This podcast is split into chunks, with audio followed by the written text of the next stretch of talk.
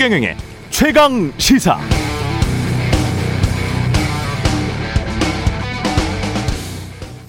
우리가 뭘 살 때 보통 이것저것 다 꼼꼼히 따져보고 사지는 않죠.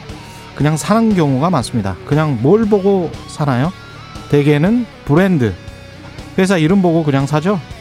주식 투자할 때도 마찬가지입니다. 복잡하고 어려운 투자 지표들, 제품 경쟁력, 거시 경제, 미래 산업 환경, 기업 실적이나 등기 이사들의 면모 이런 것 저런 것 다 따져서 투자하는 사람 드뭅니다.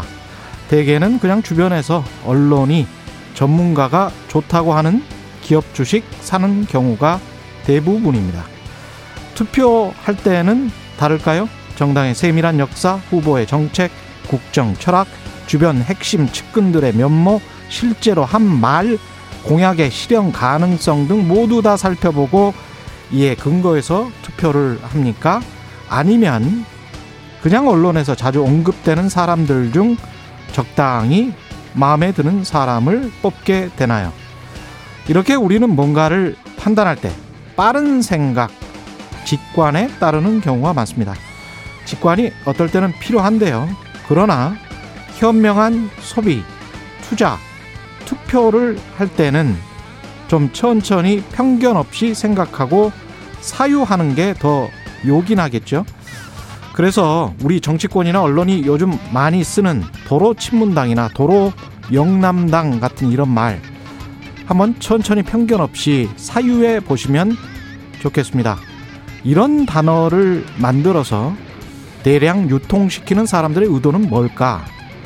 이들은 우리의 머릿속에 일종의 낙인을 찍고 딱지를 붙이고 더러운 브랜드를 만들려는 작업을 하고 있는 게 아닐까?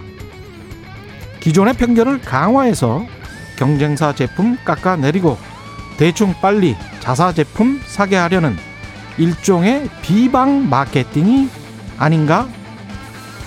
이렇게 늘 미리 꼼꼼히 따지는 소비자, 투자자, 유권자가 된다면 나중에 후회하거나 분통 터질 확률도 그만큼 낮아질 것 같습니다.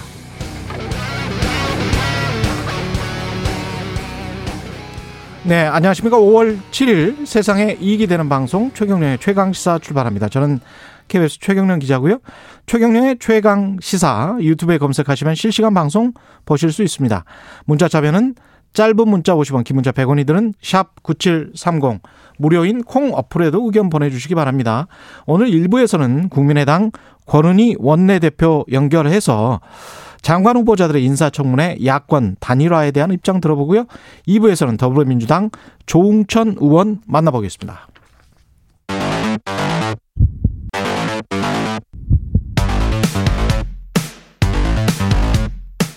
오늘 아침 가장 뜨거운 뉴스 뉴스 언박싱 뉴스 언박싱 시작합니다. 민동기 기자, 한겨레 신문 하호영 기자 나와 있습니다. 안녕하십니까? 안녕하세요. 예, 김부겸 국무총리 후보 청문회 쟁점은 뭐였습니까? 몇 가지가 있는데요. 예. 일단 간단하게 자동차세 과태료 체납 때문에 음, 소유 차량을 32차례 압류당했다 이런 지적이 나오지 않았습니까? 예, 일단 김부겸 후보자는 공직 후보자로서 부끄럽게 생각한다 이렇게 사과를 했습니다. 예, 근데 왜 그렇게 됐느냐를 설명을 했는데요. 자신이 굉장히 어려울 때인 96년 그 부인이 컴퓨터 납품 유지 보수업체를 운영을 하고 있었는데 예, 자신의 명의로 된 회사 차량을 함께 사용하는 과정에서 제대로 관리를 하지 못했다 이렇게 설명을 했습니다. 예.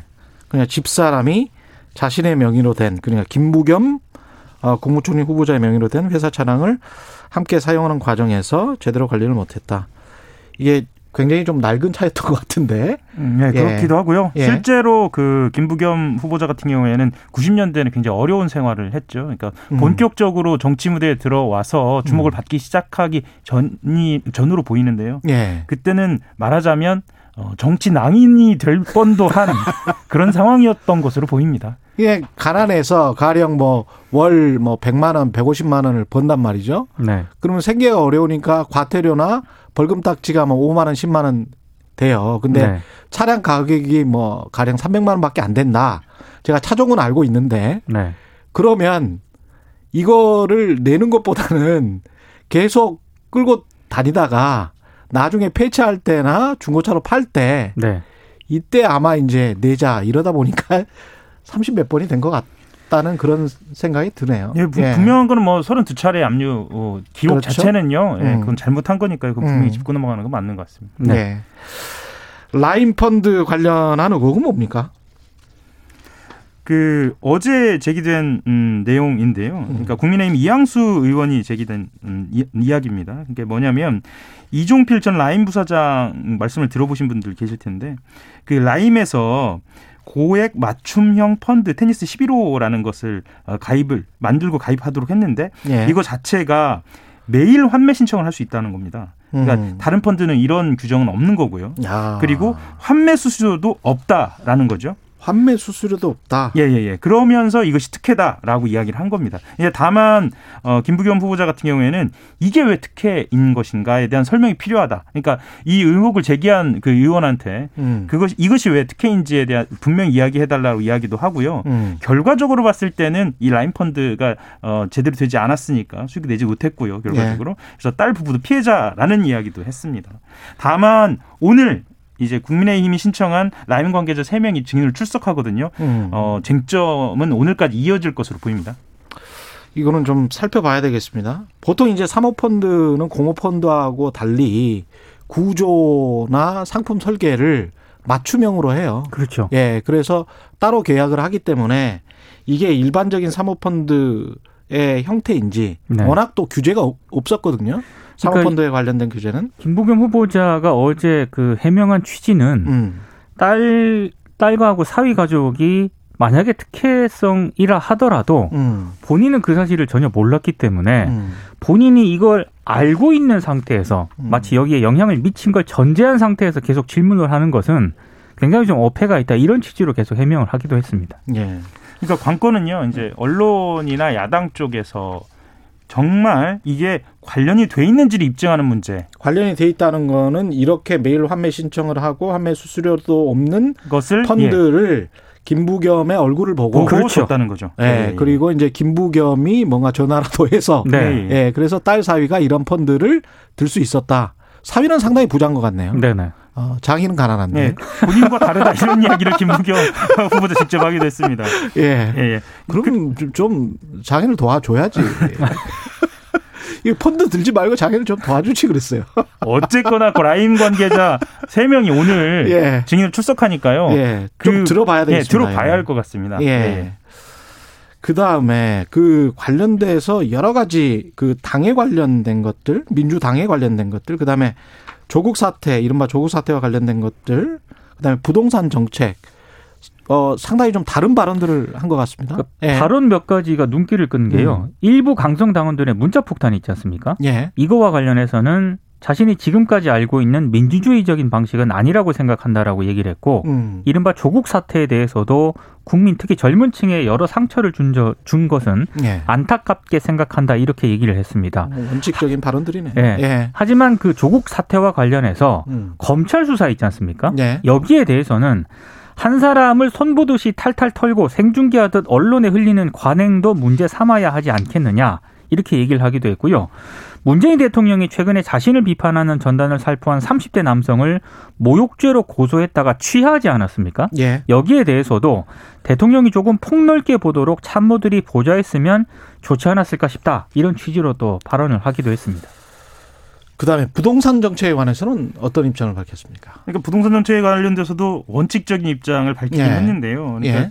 그 재산세, 종합 부동산세 등 보유세 제도를 고민해보겠다라고 이야기하면서 음. 지금 여권 일부에서는 부동산 세제 완화 어, 이야기하고 있지 않습니까? 예. 이것에 대해서도 검토를 좀 해보는 게 어떻겠느냐라는 이제 의사를 밝힌 음. 겁니다. 그러니까 특히나 어, 그 종부세가 어, 대상자가 좀 너무 많아지면서 징벌적 과세가 아니냐는 일부 반발이 있다. 이것을 알고 있다라는 이야기를 하면서도요. 예. 그 장기간 보유와 있는 은퇴자, 고령자에 대해서는 최소한 정책 탄력성을 보여야 하지 않겠느냐. 뭐 이런 이야기도 함- 했습니다.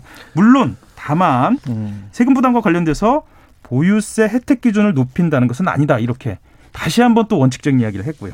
근데 장기간 보유하고 있는 은퇴자, 고령자 같은 경우는 네. 제가 알기로는 이미 종부세 세제 혜택, 재산세 세제 혜택이 굉장히 커요. 네, 이미 예, 예, 크죠. 15년 이상이면 거의 80%를 그렇죠. 공제를 받기 때문에 그거는 좀 지적을 해야 될 것 같고 그- 더 이상 해야 되겠다라고 하면 더 이상 뭐 공제를 해줘야겠다고 하면 그거는 뭐 정부 여당과 야당이 잘 협의를 해봐야 될 텐데 네. 그 없다 지금 네. 이런 제도가 그거는 아니거든요. 네. 그렇죠. 분명히 있긴 있어요. 네. 근데 당장 뭐 서울 강남에 내가 60세라도 20억짜리 아파트를 자기 현금으로 살 수 있는 그런 사람이다. 근데 나이가 65세다. 근데 바로 2년 전에 샀다. 그 사람까지 종부세나 이런 것들 재산세를 다 거의 면제다 하다시피 해야 되는 건가? 네. 15년 전에 산 사람과 똑같이 그렇죠. 이거는 아닌 것 같은데요. 그건 이- 다른 문제인 그렇죠. 거죠. 그건 네. 좀 다른 문제인 것 같고. 그래서 말씀하셨던 예. 것처럼 아까 말씀드렸지만 정책의 탄력성을 이야기한 것 같습니다. 그러니까 예. 운용의 묘를 살리겠다라는 것으로 보이니까요. 예. 이 또한 뭐 그 부동산 정책과 관련돼서 아무래도 여론이 좋지 않은 상황이기 때문에 예. 이런 그 원칙적인 측면을 계속 밝히고 있는 것 같습니다. 예. 그 다음에 산재 안타까운 산재 노동자 사고가 또 있었습니다. 예. 4월 22일 오후에 발생한 사건인데요. 음. 그 노동자 이선호 씨가 평택항 부두화물 컨테이너에서 작업을 하고 있었는데 사망하는 사고가 발생했습니다. 원래 그 평택항 개방형 컨테이너 내부 뒷정리를 하고 있었는데 무게 300kg 가량의 개방형 컨테이너의 뒷부분 날개에 깔렸고요. 음. 사고 후에 인근 병원으로 옮겨졌지만 이제 숨을 거뒀습니다. 원래 그 이선호 씨인데 용역업체 소속이고요. 어, 당시 컨테이너 관리는 원청업체가 담당을 했습니다. 근데 대학교 3학년이었고요. 군복무를 마친 뒤에 학비와 생활비를 벌기 위해서 평택항 용역회사에서 일을 해왔던 것으로 지금 알려지고 있는데 예. 더 안타까운 것은 아버지가 또 같이 근무를 했다는 점입니다. 음. 네. 그게 지금 네. 사연이 알려지면서 더 좀 안타까운 상황이 됐습니다. 중대재해기업처벌법도 이게 통과가 됐는데 이런 사고는 계속 일어나네요. 그러니까 2018년 12월입니다. 이게 음. 그 당시에 이제 김용균 씨요. 예. 네, 김용균 씨 많이 기억을 하실 텐데요. 그 김용균 씨도 24살 나이였거든요. 그러니까 이번 같은 경우에도 현장에 안전관리자도 없었고 안전모도 지급되지 않은 상태에서 좀 위험한 현장에서 예. 혼자 홀로 있다라, 있다가 사고를 당한 것이어서요. 예. 좀 안타까운 소식인 것 같습니다. 예. 바이든 미국 대통령이 백신 관련해서 지적 재산권 면제를 지지한다 이런 발언을 했습니다. 그 캐서린 타이 미국 무역 대표부 대표가 성명을 통해 밝힌 내용인데요. 예. 이 지식 재산권을 보호해야 한다고 강하게 믿지만 음. 코로나19 대유행이라는 특별한 상황은 특별한 조치를 요구한다 이런 입장을 밝혔습니다. 예. 그래서 코로나19 백신 특허를 한시적으로 유예해서 백신 생산 기술 공유를 추진하겠다는 그런 얘기인데요. 예. 어, 만약에 이제 실제로 면제가 되면은 세계 곳곳에서 복제 제품 생산이 가능해져서 백신 공급이 대폭 늘어나게 되고요. 음. 실제로 현실화되면은 국내 제약사도 주요 백신 개발사의 기술을 활용을 해서 음. 백신을 생산할 수 있게 됩니다. 근데 지금 다 아시는 것처럼 백신 접종은 그동안 나라별로 편차가 너무 크지 않았습니까? 예. 세계 주요 10개국이 전 세계 백신의 한 3분의 1을 독점하고 있었던 그런 상황이었는데 미국이 입장 변화를 지금 시사를 했기 때문에 실제로 변화가 될 수 있을 것인가 이게 좀 관건인 것 같습니다. 바이든 참 정치 잘합니다. 네. 바로 면제가 돼서 어 바로 생산이 되지를 않거든요. 그렇죠. 예, 시간을 충분히 벌 수 있는 것 같고 바이든의 국제 정치 리더십을 발휘할 수 있는 계기인데 그러면 실용과 실리를 못 찾느냐 미국 제약사들이 또 그런 것 같지는 않아요. 그러니까 일단은 보니까. WTO에서 통과되는 것부터 좀 어렵고요. 예. 이것이 어, 합의나 어, 일정 정도 이상 수준 이상의 동의가 필요한 문제이지 않습니까? 그렇죠. 당장 그 일부 국가들은 제약사 입장 대변해서 반대할 가능성도 있고요. 예, 또 그렇다고 하더라도 말씀하신 것처럼 제조 기술을 준다고 해서 당장 그 제조에 활용된 기구나 시설을 도입할 만한 나라들이 얼마나 되느냐를 따져보면은 예. 그것 또한 어, 거리 어, 시간이 많이 걸리는 얘기거든요. 이게 미리 딱 이렇게 아주 아주 선한 것처럼 딱 선언을 해버리니까 네. 당장 EU에서도 미적지근한 반응을 보이고 있고 그렇죠. 그다음에 우리가 화이자라는 제약사를 알고 있는데 화이자라는 제약사의 full name은 화이자 바이오엔테크예요. 이 바이오엔테크는 독일 회사입니다. 음. 네. 그렇기 때문에 독일 쪽은 우리한테 물어봤어. 이렇게 반응할 수밖에 없는 거예요. 그렇죠. 그러니까 이제 EU 독일을 저 EU를 리드하고 있는 독일 입장에서는 뭐 뭐지 이게 어 우리한테 물어보고 상의하고 같이 가야 되는데 이 바이온텍 바이온테크 이 제약사도 그렇고 큐 큐어백이라는 이 회사도 독일 회사예요. 네. 그러니까 앞으로 제약 그 저 사 중에서 백신이 나올 만한 유럽 회사들 있지 않습니까? 네. 이 회사들도 굉장히 지금 난감하게 된 거예요. 실제로요. 예. 화이자 등이 속해 있는 국제 제약협회 연맹이라는 단체가 있거든요. 예. 여기에서는 지금 바이든 행정부의 이런 발표에 대해서 굉장히 실망을 했다. 예. 아, 지식재산권 효력 중지는 복잡한 문제에 대한 잘못된 처방이다라고 강하게 지금 반발을 하고 있고 그리고 월스트리트 저널은 굉장히 좀 보수적인 입장을 많이 대변하지 않습니까? 그렇죠. 아, 바이든 대통령을 또 강하게 또 비판하는 그런 또 기사를 내기도 했습니다. 실제로 이제 무역 전문가들이랄지 제약사 특히 이제 이쪽은 이제 자기들 이기니까 실제로 생산을 하려면 다른 나라에서 생산을 하려면 수개월에서 수년이 걸린다. 이거는 WTO의 응고지 있잖아요. 네. 응고지 오콘제이 이 웰라 이 사무총장도 직접 이런 말을 했군요. 최소 6개월에서 9개월 정도가 걸린다. 네. 그러니까 다른 나라의 다른 공장에서 첫 번째 백신이 생산되기 전까지. 근데 이거는 아주 긍정적으로 판단을 한 거고 음. 수년 걸릴 가능성도 있습니다. 그럼에도 불구하고 인도나 남아프리카 공화국 예. 이제 뭐 포함해서요. 예. 백여 개발도상국이 지난해 10월 요청한 거 아닙니까? 예. 백신 지재권 면제 해달라라고 요청한 거에 대한 응답이기 때문에 그렇죠. 사실 환영받을 만한 그런 환영은. 예.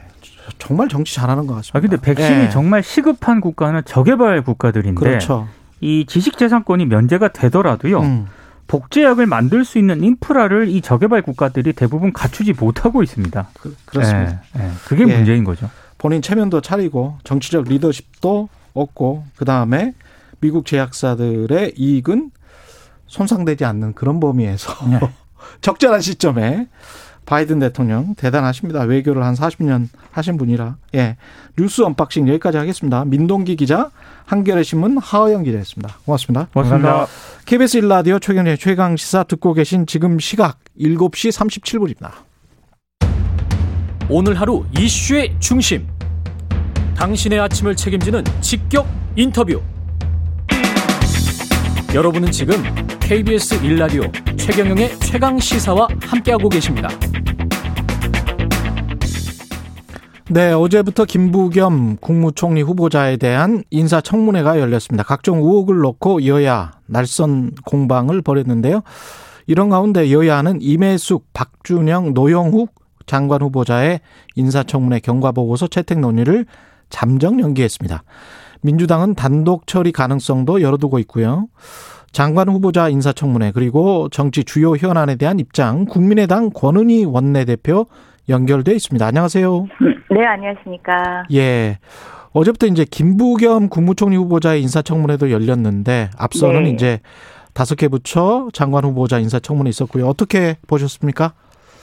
김부겸 국무총리 후보자는 뭐 널리 알려진 바와 같이 온화하고 합리적인 성품의 소유자로 알려져 있는데요. 예. 어, 그런 그 성품으로 음, 문자 폭탄에 대해서 민주주의적 방식이 아니다라고 이런 합리적인 발언을 하는 등의 어, 그러한 그 성품의 발현이 있었지만 아, 위기나 사회 변화상에 대해서 어, 돌파하거나 아, 변화를 이끌어가는 아, 그런 돌파력 있는 리더십이 아니다라는 한계에 역시 이, 보였던 그런 어, 인사청문회였던 것 같습니다.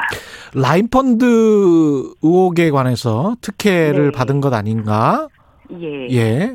그 장 총리 후보자 때문에 뭐 이런 의혹 제기를 한 거죠. 야당에서는. 네. 예. 맞습니다. 아, 라인펀드와 관련된 음, 부분이 가장 큰 문제라고 보여지고 있는데요. 예. 어, 이 김부겸 후보자는 어, 실제 손해를 봤기 때문에 특혜가 아니다라는 그런 입장을 취하고 있는데 아, 그거는 설명이 되지 못하고 있습니다. 예. 이 가족이 가입한 아, 펀드 자체가 아, 수익은 극대화하고 손해는 보지 않는 구조로 특혜적으로 어, 구성이 되어 있는 그런 펀드입니다. 그리고 차녀와 사위 그리고 6세, 3세의 외손자, 외손녀, 어, 가족들만 가입되어 있고 그 외에는 이 직접 이 펀드 라인 펀드의 에, 주도자인 이정 이종필 전 부사장과 어, 이와 관련이 된 법인 예, 이렇게 예, 비공개로 오, 설정이 된 펀드이고요.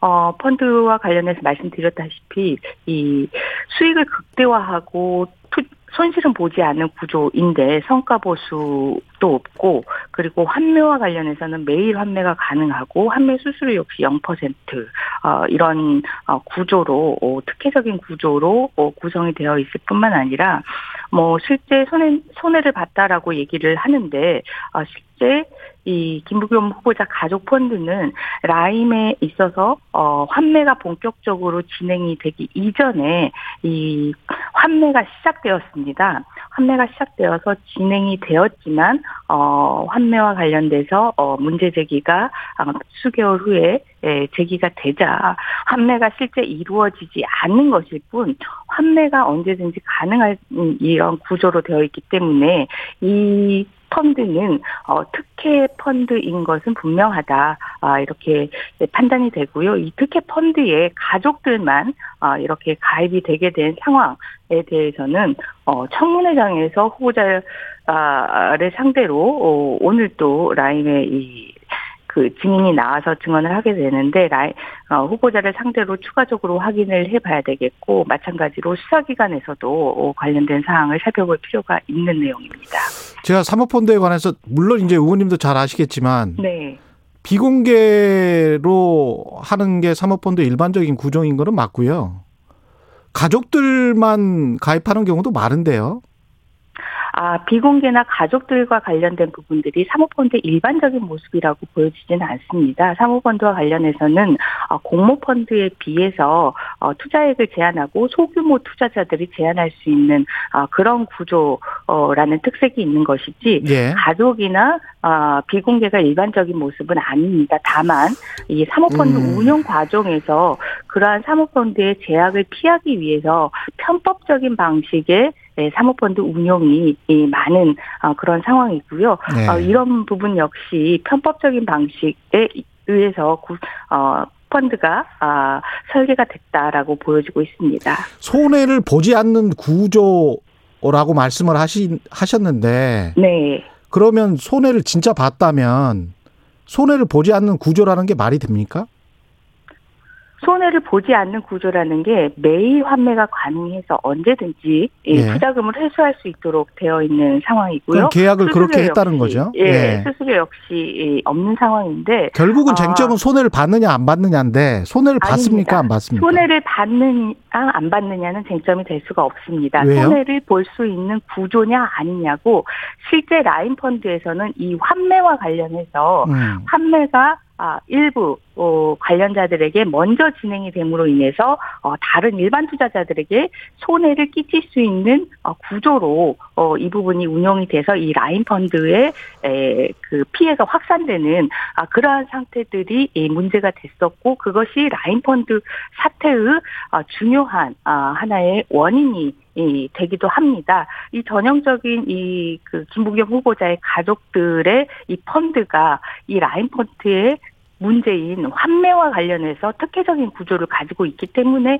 문제인 것이 문제인 것이지 결과적으로 환매의 환매가 실제 이루어졌느냐 부분은 나중에 우연히 일반 투자자들이 이에 대해서 문제를 제기하고 어이 이, 이것이 문제가 있다라는 당국의 판단에 의해서 그 실행이 저지되는 이 우연한 사정에 의해서 특혜다 아니다라고 판단할 수 있는 구조는 아닙니다. 저는 아직 이해를 못 하겠는데 일단 알겠습니다. 예. 네. 검수완박과 관련해서는 김부겸 후보자 같은 경우에 검찰 수사권 완전 박탈 약간 부정적인 견해를 드러냈죠. 네. 이건 어떻게 보셨습니까? 어, 우리 국가 의 공권력으로서 이 수사권과 기소권의 문제에 대해서는 사실은 국민들에게 가장 영향을 미치는 그러한 요소다라고 보고 네. 어, 진지하게 판단을 해야 되는데요. 그래서 수사기관의 실제 수사력 어, 그리고 수사력에 대한 상호 간의 업무 협조 이런 부분들도 살펴봐야 되는 문제이고 특히 검수 안박과 관련해서는 어, 수사라는 것이 수사 자체가 목적일 수가 없습니다. 기소를 위한 활동이 수사입니다. 그래서 기소와 수사는 연계되고 협력이 돼야 되는 그런 상황인데요. 그런데 이거를 완전히 분절시켜서 수사는 어 수사 아, 목적으로 진행을 하고 기소는 기소 목적으로 그 진행을 한다면 우리나라 형사사법 시스템에 아주 큰 공백이 발생하고 이 공백으로 인해서 우리 사회 전체가 부패에 취약하고 아 그리고 어 보다 나은 사회로 나아갈 수 있는 그런 구조에서 어, 멀어지는 그런 결과가 발생하는 겁니다. 예, 이재용 삼성전자 부회장 사면 관련해서는요. 네. 총리 취임한다면 경제계를 만나 상황 인식을 잘 정리해서 대통령께 전달하겠다. 이거는 네. 어떤 의미일까요? 어, 지금 현재 이 반도체와 관련해서 음. 어 단순하게 설비 투자를 늘리느냐 이런 그런 판단을 넘어서서 미중 간의 패권 전쟁이 진행되고 있는 상황인데요. 예. 그렇다고 한다면 기업에서는 어, 보다 고도의 그런 그 의사결정이 필요한 상황이고 이런 고도의 의사결정과 관련해서 경제계에서 현실적인 상황을 고려해서 어, 사면 요청을 하고 있고 어, 국무총리 후보자가 이에 대해서 듣고 대통령에게 전달하겠다라고 어, 얘기한 상황인데요. 사면은 지금 뭐 이재용 삼성전자 부회장이나 아니면 과거의 대통령들 상대로 해서 우리 사회에서 어, 계속적으로 논의가 되고 있는 상황입니다. 논의가 되고 있는 상황인데 이 부분에 대해서 어 과거의 범법 행위와 아 그리고 현재의 통합의 가치 아니면 미래의 그 반도체 사업의 에, 성과 이 부분을 가지고 서로 어, 비교 형량을 해서 어, 판단하는 그런 의미도 있지만 이 과거의 범법 행위가 공통적으로 당시 사회의 에, 어떤 아직은 음, 선진화되지 못한 상황에서 위법 의식이 약한 상황 아, 이런 부분들에서 이러한 범법 행위들이 발생하고 이것을 어 사회가 보다 선진화되면서 범법 행위로 처벌하는 그런 상황이 이 발생을 했는데 우리 사회가 이러한 행위들에 대해서 이제 명백하게 위법 의식을 갖게 됐다라면 어 그런 부분들을 고려해서 이 과거의 행위와 현재의 이 사면의 의미 이 부분을 비교 형량을 해서 어 통수권자인 대통령이 결정을 할 수 있을 문제라고 보고 있습니다. 고른 의원은 사면을 찬성하시는 겁니까? 의원님은? 이와 관련해서 제가 사면을 찬성한다, 찬성하지 않는다라고 어, 얘기하는 것보다는 예. 이 사면과 관련해서는 말씀드렸다시피 에, 과거의 범법 행위와 현재의 통합의 가치나 어떤 음. 미래의 경제 산업에 미칠 영향 이 부분을 가지고 비교 형량을 해야 되기 때문에 네. 사실은 통수권자의 시각과 통수권자의 고민에 의해서 어, 나올 수 있는 상황이고 통수권자의 그러한 고민의 결단이라면 이에 대해서는 어, 지지를 하고 어, 그리고 뜻을 같이 해주는 것이 정치권에 있는 인사들의 마땅한 그런 행동이 아닐까 이렇게 보고 있습니다. 근데 말씀하신 것 중에서 위법 의식은 사실은 과거에도 그렇고 지금도 그렇고 재벌만 약했던 것 같아요. 일반 국민들은 뭐 법 지키려고 얼마나 네. 노력을 많이 했습니까? 맞습니다. 그쵸? 그런데 예. 우리 사회 구조가 재벌 중심으로 이제 국가 경제 재벌에 의존하는 국가 경제 산업의 구조이다 보니 예. 사실 재벌에 대한 어떤 위법에 대한 그 인식 자체의 부분이 이 기준 자체 부분이 낮게 설정이 되어 있었고 누가요? 그 낮게 설정 누가 낮게 아, 설정을 했죠? 법조계 법조계나 아 재벌들 스스로도 어 낮게 설정이 되어 있었고 그게 잘된 겁니까? 설정된 이런 구조 속에서 어 이런 재벌들이 또 경제 산업 구조에 에, 막대한 영향을 영향력을 미치는 그런 행위들이 있었는데 이제 우리 사회가 바뀌어서 누구나 동일한 기준에 의해서 판단을 받아야 된다라는 아, 이런 인식들이 확립이 됐고 그 인식에 기초해서 이러한 처벌 행위들이 이루어졌는데 그렇다면 이 부분에 대해서 어, 이 과거와 현재의 상황을 비교, 비교해서 어, 통수권자가 판단을 하는 것이 옳다고 보여, 보여집니다. 그 안철수 대표와 합당 있지 않습니까? 국민의힘과 네. 국민의당의 합당. 이게 지금 네. 안철수 대표 같은 경우는 그 대통령 선거 전에만 통합이든 합당이든 하면 되는 것 아닌가 이런 뉘앙스의 말씀을 하셨거든요. 이 어떻게 음. 보세요? 지금 관련해서? 아, 뉘앙스와 관련해서 그런 예. 뉘앙스의 얘기를, 어, 한 것이 아니고, 예. 지금 현재 그 국민의힘이 전당대회를 앞두고 있는 상황이어서, 예. 어, 김기현 원내대표와의 예방에서도 김기현 원내대표가 얘기했듯이, 음. 이 전당대회 이전에는, 어, 당의 합당이라는 부분을, 어, 그, 이끌어 나갈 리더십이 이 현실적으로 부재한 상황이기 때문에 예. 예, 현실적으로는 전당대회에서 당 대표가 선출이 되고 그 선출된 당 대표에 의해서 이러한 부분들이 진행될 수 있다라는 그런 국민의힘의 입장입니다. 그러면 지금 전당대회 이전에 합당이 가능한 겁니까? 구체적으로 국민의 당 입장은 뭔가요? 어, 국민의당의 입장에서는 사실 시기가 중요한 것이 아니고 예. 어, 저들 당원들의 의견을 수렴한 이 원칙 있는 통합, 아, 그, 가치의, 에, 보수와 중도의 가치의 공존, 이 가능한 그러한 통합이어야 된다라는 부분이 중요하고요. 예. 국민의당, 국민의힘의 현실적인 상황에서는 지금 전당대회를 통해서 지도부가 선출되지 않고서는 이 합당을 어, 진행하기가 어려운 상황이라고 전달받았습니다. 합당을 진행하기가 어렵다. 그러면 그 당원들 의견을 다 수렴해서 국민의 힘과 그 절차에 관해서 계속 논의하고 실제로는 언제 합당이 될 것 같습니까? 예상은 어떻게 하세요? 전, 음, 전당대회 이후에 전당대회 이후에 예. 예, 지도부와 네, 이 원칙 있는 통합에 대한 부분에 대한 이야기가 이루어지고 예. 거기에 대한 합의가 아, 이루어진다면 어, 이제 실무적인 절차로 어, 진행할 수 있을 것 같습니다. 혹시 윤석열 전 검찰총장의 행보가 영향을 미칠까요? 이 합당 논의에 가령 예를 들자면 윤석열 전 총장이 먼저 어 국민의 힘에 입당을 한다든가 그러면 국, 어, 국민의당 입장에서는 사실은 좀 어색한 거 아닌가요? 윤석열 전 예. 검찰총장의 행보가 국민의당에 영향을 미친다기보다는 예. 국민의당의 국- 예. 국민의 힘과의 이 합당 원칙 있는 통합의 이 성사와 실제 그러한 원칙들이 지켜지는지 여부가 어, 윤석열 전 검찰총장의 행보에 영향을 미칠 것으로 저희는 보고 있고요. 예. 예, 그런 부분 그렇게 판단하고 보는 것이 보다 윤석열 전 검찰총장에 대한 어, 이해가 아, 높아지는 높아질 수 있는 예, 그런 상황 아닌가 이렇게 보고 있습니다. 안철수 대표의 행보 그 대통령 선거 출마 여부에 관해서는 어떻게 생각하십니까?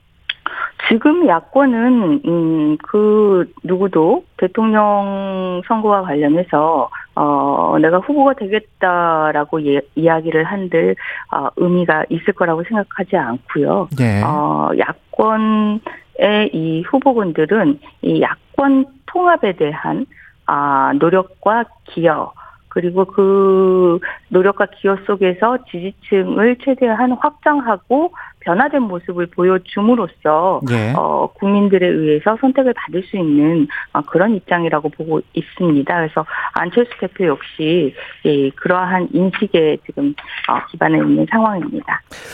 권은희 원내대표님은 임혜숙 과학기술정보통신부 장관 후보자, 박준영 해양수산부 장관 후보자는 지명 철회해야 된다 이렇게 요구하셨는데요.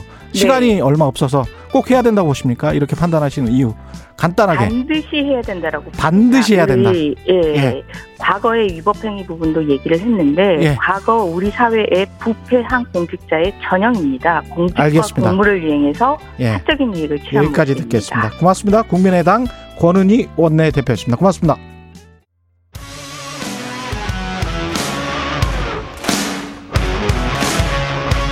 오늘 하루 이슈의 중심 최경영의 최강 시사.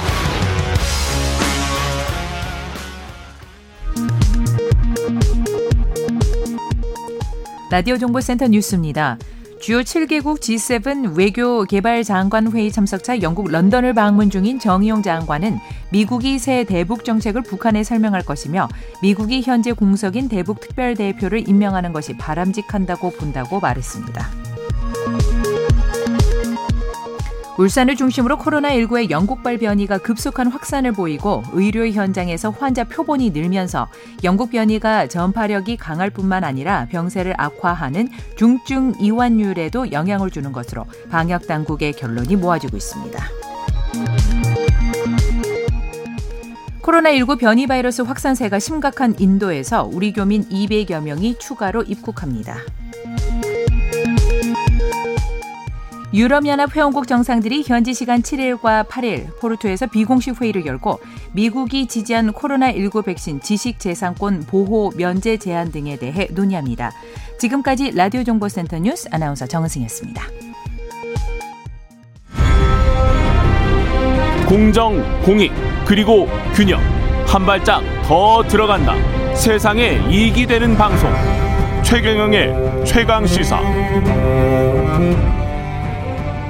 네. 문파가 아닌 국민들께도 다가가서 마음을 얻을 수 있도록 좀 놓아주십시오. 여러분들이 문자 행동을 하면 할수록 위축되는 의원들이 많으면 많을수록 재집권의 꿈은 점점 멀어져 갑니다. 더불어민주당이 4.7 재보궐선거 참패 이후에 친문 의원들의 이선 후퇴 요구하고 강성 당원들의 문자 폭탄을 강도 높게 비판해온 몇 안 되는 의원 중 한 분이죠. 당 지도부를 향해서 당내 민주화와 쇄신을 강하게 주문하고 있습니다. 더불어민주당 조웅천 의원 나와 계십니다. 안녕하세요. 예, 안녕하세요. 반갑습니다. 요즘도 문자 많이 받으십니까? 예, 뭐 꾸준히 오고 있습니다. 꾸준히 오고 아, 오늘 예. 뭐또 이 KBS 예. 처음 나왔는데 예. 예, 이 방송 마치고 가면 더더 예. 많이 와 있을 것 같은데요. 이게 뭐 도토리 수집하는 것도 아니고 이거 문자를 수집하고 계시는 건데 이게 문 이게 어떤 문자가 구체적으로 얼마나 많이 옵니까? 아, 뭐, 뭐, 대, 대체적으로, 예. 뭐, 누구 덕에 네가 지금 배지 달고 있는데, 음, 누구 덕에? 예, 예. 뭐, 남 좋은 짓 하냐, 예. 뭐, 민주당 있지 말고, 예. 어, 야당으로 가라. 또, 뭐, 역시, 뭐, 그 예. 검사 출신은 피를 못 속인다. 피를 못 속인다. 예. 예. 그 그런 문자 받으시면 어떤 느낌이 드세요? 마, 이제 뭐, 이골이 났죠. 이골이 났습니까? 예. 근데 그 이제 그런 의견에 관해서는 어떻게 생각하십니까? 왜, 그러니까, 내용에 대해서, 예. 어, 저는 맥락을 좀 잘 살펴보지. 그러니까, 안 살, 물론이죠. 예. 근데 스피커를 공격을 많이 하세요. 내용을 공격을 내용보다는 예. 메신저, 메신저인 본인 예. 예, 당사자 뭐, 공격을 많이 TK 한다. 출신이다. 뭐 아. 검사 출신이다. 예. 뭐 그래서 저렇다. 음. 예, 뭐 그렇게. 일종의 이제 낙인 찍기네요. 네네. 예. 그 그런데 이제 반면에 김남국 의원 같은 경우는 민주당 의원들 단톡방이 있나 보죠. 거기에 조 의원이 문자 폭탄 이야기 좀 그만하면 안 될까요? 이게 바로 보수가 원하는 프레임인데 뭐 이런 이야기를 했거든요. 왜 저 사람들 장난에 에, 맞춰주느냐? 뭐 이런 이야기인데 어떻게 보십니까? 그게 뭐 보수가 원하는 프레임, 뭐, 뭐 누가 원하는 프레임. 음. 이거는 이 뭐 처음 나온 얘기가 아니고 그동안에 주로 뭐 딴소리 듣기 싫어하는 기득권 층들이 음. 어, 주로 하던 얘기입니다. 음. 근데 참 이걸 이렇게 보수가 원하는 프레임이다 얘기하지 마라 이런 댓글들이 이제 최근에 좀 갑자기 많아졌어요. 예. 근데 그걸 김남국 의원이 그렇게 하시더라고요. 예. 근데 제가 어 이제 그 얘기 좀 그만하면 안 될까? 그러니까 음. 제가 굉장히 많이 했다 라고 해서 어, 내가 언제 그렇게 많이 했지 싶어서 찾아봤는데 음. 저는 SNS에 글을 올리는 것 외에는 달리 뭐 방 할 방법이 없었습니다. 예. 4월 7일 재보궐선거 패배 이후에 8일 날하고 11일 날 그 똑같은 사람들 책임 있는 사람들 이 전당대회나 원내대표 나가면은 우리가 무슨 변화와 쇄신을 한다고 보여지겠냐. 예. 좀저 책임 있는 사람들은 알아서 좀 나오지 않았으면 좋겠다는 취지의 글을 한 두 번 올렸고요. 예. 4월 14일하고 14일 날 이제 그, 어, 당의 그 권리당원 일동 명의로 초선들 향해 가지고 예. 그 공격한 그런 성명이 있었습니다. 음. 그 성명을 보고 이제 제가 왜 이걸 수수방관 방관하냐. 당 예. 지도부는 여기에 대해서 조치를 해라. 음. 라고 한 게 문자에 대한 첫 번째 어, 제 SNS였어요. 어떤 조치를 해야 된다고 보십니까? 아니 그러니까 권리당원 일동이라는 명의로 음. 그 초선족 예. 혹은 뭐 어, 초선족, 예. 아, 초선족, 예, 그 초, 이, 이 종족할 때, 예, 예. 조선족 비슷하게. 예, 그러니까 우리 당의 초선 의원들이 어, 재보궐 어, 패배 이후에 이제 저 반성의 목소리를 많이 냈잖아요. 예, 거기에 대해서 어, 권리당원 일동 명의로 음, 비난하고 나가라 그러고 뭐 그랬거든요. 예, 근데 그래서 저 어떤 초선 의원은 하루 이틀 지나가지고 막 반성했다가 말았다가 막 번복하고 그런 일도 있었고. 예. 근데 이제 저는 아이 우리 당의 권리당원이 한 70만 명이 되는데 예, 도대체 이분들이 권리당원 1등이라고 그 참칭할 수는 없죠. 참칭하는 거 아니냐. 예, 참칭할 수는 없죠. 그거 뭐 70만 명한테 다 뭐 의견을 물은 거는 아니겠죠. 여기에 대해서는 예. 조치가 있어야 할 거 아니냐. 예. 그리고 초선 의원들이 이렇게 어렵게 입을 뗐는데 음. 당 지도부가 이걸 보호하지 않으면 도대체 누가 용기를 가지고 우리 당의 민주화에 대해서 우리 당의 장래에 대해서 얘기를 하겠냐. 음. 그때 당시는 비대위 체제였습니다. 도종환 어, 위원장 체제에서. 예. 그래서 보호해라. 당신 음. 이제 임기 며칠 안 남았는데 음. 이거 며칠 지나고 나면 보호하고 싶어도 못한다. 예. 그런 취지의 글을 올린 게 처음이에요. 예. 그리고는 4월 27일 날 그 어떤 언론의 문파 보고서라는 글을 보다가 음. 거기에 대한 평석을 이제 제가 어 SNS에 올린 게 있습니다. 즉 예. 한 2주 만에 또 한 번 올렸어요. 예. 제가 그렇게 예. 많이 올린 것도 아니다. 예, 예. 근데 예. 왜 저보고 그렇게 그만하면 안 될까 이렇게 했는지 잘 모르겠습니다. 근데 예. 그게 뭐냐면 제가 예. 이거 한번 꺼내니까 예. 어막 저 반응들이 세게 온 거예요. 예. 그리고 저 어, 주류 의원님들이 거기에 대해서 이제 반론들을 엄청 제기를 했죠. 예. 그러니까 그게 뒤섞여 가지고 음. 이게 어떤 이슈가 돼- 돼버린 겁니다. 음. 그러니까 제가 처음에 얘기를 시작했으니까 음. 아 제가 얘기를 많이 했나 보다라고 네. 그렇게 생각을 하신 것 같아요. 예, 의원님 입장은 쇄신에 대한 어떤 충정일 뿐이다. 당이 좀잘 됐으면 좋겠다. 그 정당 그런 민주주의 그런 생각에서 그렇죠. 정당 민주주의가 잘 됐으면 좋겠다는 네. 생각에서 이런 이야기를 하는 게 잘못이냐 뭐 이런 입장이신 거죠? 어 자꾸 저 문자 폭탄 얘기 그만해라. 왜 거기 집중하냐. 예. 지금 어떤 시기인데 음.